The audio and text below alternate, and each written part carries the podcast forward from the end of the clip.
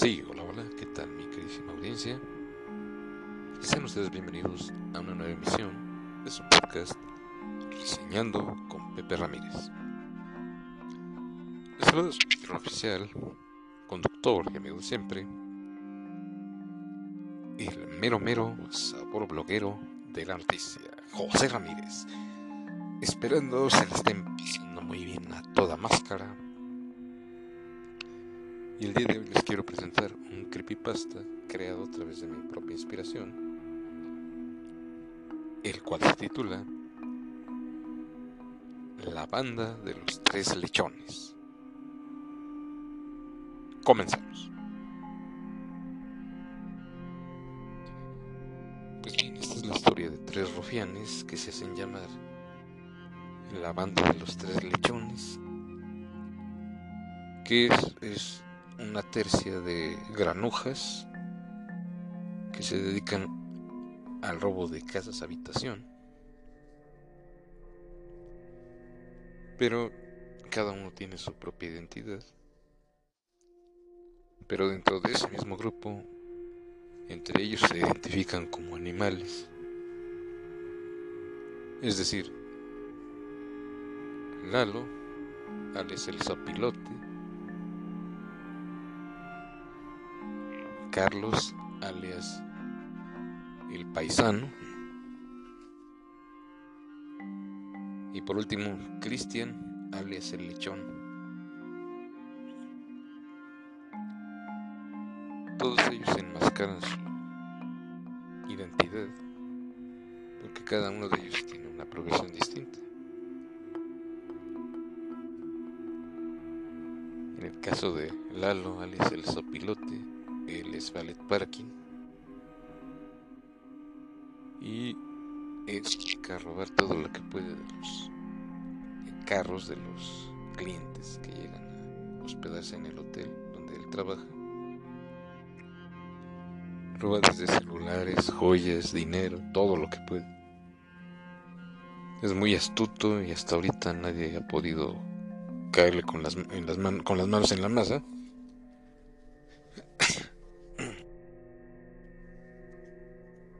Carlos es un oficinista en una importante compañía financiera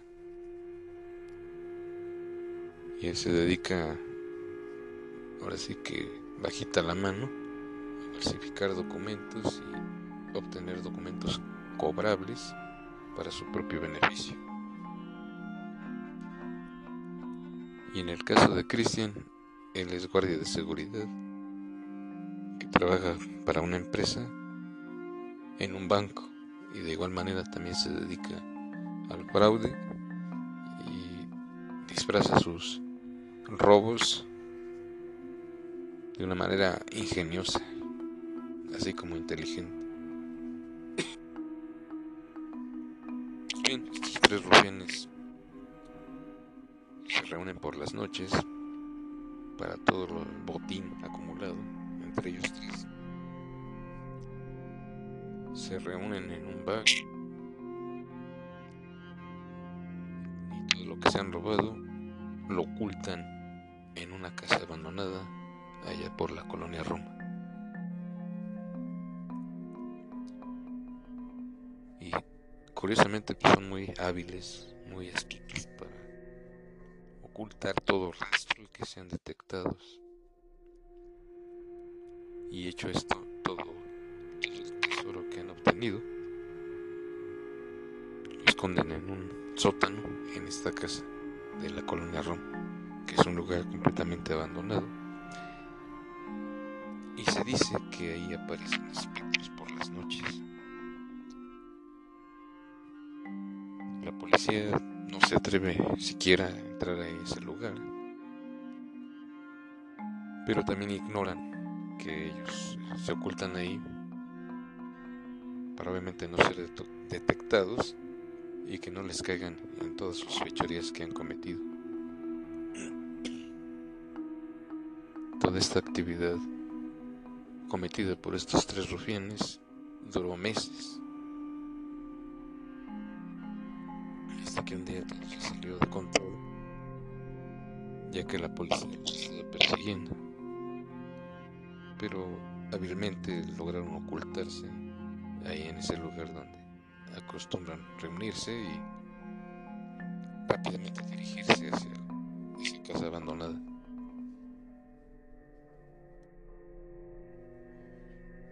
Por lo regular ellos siempre ocultan todo lo robado en ese lugar, pero así como entran salen, no se quedan mucho tiempo. Pero da la casualidad que en una ocasión casi los atrapan por lo cual se vieron obligados a permanecer toda la noche ahí. Pero para esto empezaron a ocurrir cosas bastante extrañas. Y trataron de ser lo más pacientes posible. Esperar el amanecer y lograr escapar y obviamente cada uno de ellos dirigirse a sus respectivos lugares de trabajo. Pasadas algunas horas, para esto ya eran las 7 de la noche, pero ellos seguían ocultos, porque si salían en ese momento, corrían el riesgo de ser capturados en ese preciso instante. Así que se dieron a la tarea de escabullirse por los sótanos. Y pues de alguna manera ir descubriendo qué tan grande es ese lugar y checar qué secretos tenía esa casa abandonada. Pero para empezar se dice que se hacían cultos satánicos y a medida que iban avanzando ese sótano tan extenso, empezaron a sentir una vibra completamente extraña, así como terrorífica. Había unos símbolos bastante extraños y cosas que de alguna manera sí daban miedo. De pronto voltearon y se dieron cuenta que una sombra los seguía. Todos ellos espantados corrieron para tratar de escapar de esa sombra que estaba acusándolos. Así que decidieron separarse. Pero al parecer la sombra se triplicó y los persiguió por todas partes.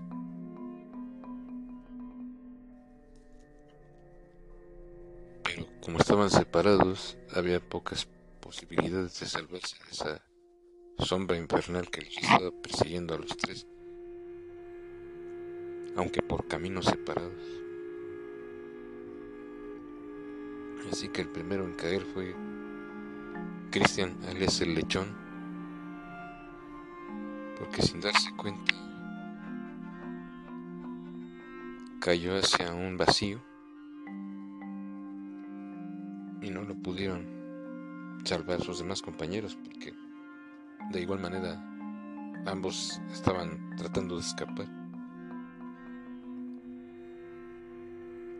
El siguiente en caer fue Lalo, alias el sopilote, pero estuvo más feo, más cruel,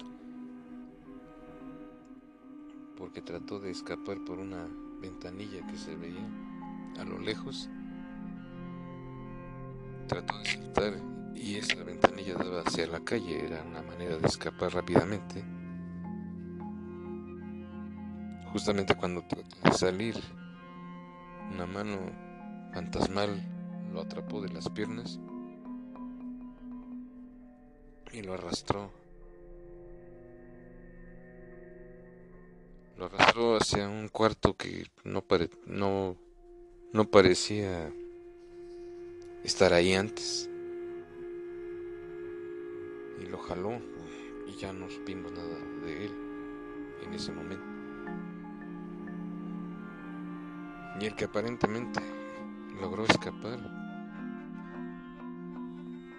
fue el paisano, pero ya la policía lo estaba rodeando. Así que ya no pudo escapar. ni siquiera supieron qué pasó con el tesoro que habían escondido. Pero no se sabe si dos granujas sobrevivieron. Y lastimosamente el paisano se iba a tener que pasar una gran temporada en la cárcel, cuyo pago será única y exclusivamente moneda carcelaria. Ya una vez capturado el paisano, no ha tenido noticias de sus compañeros, pero dudamos bastante que logre salir durante un largo, largo tiempo.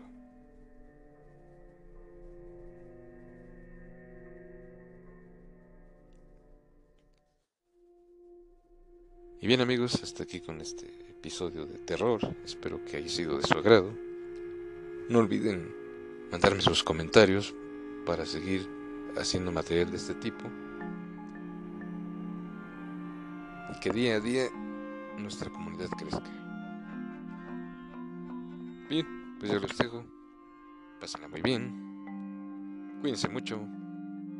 Y hasta la próxima.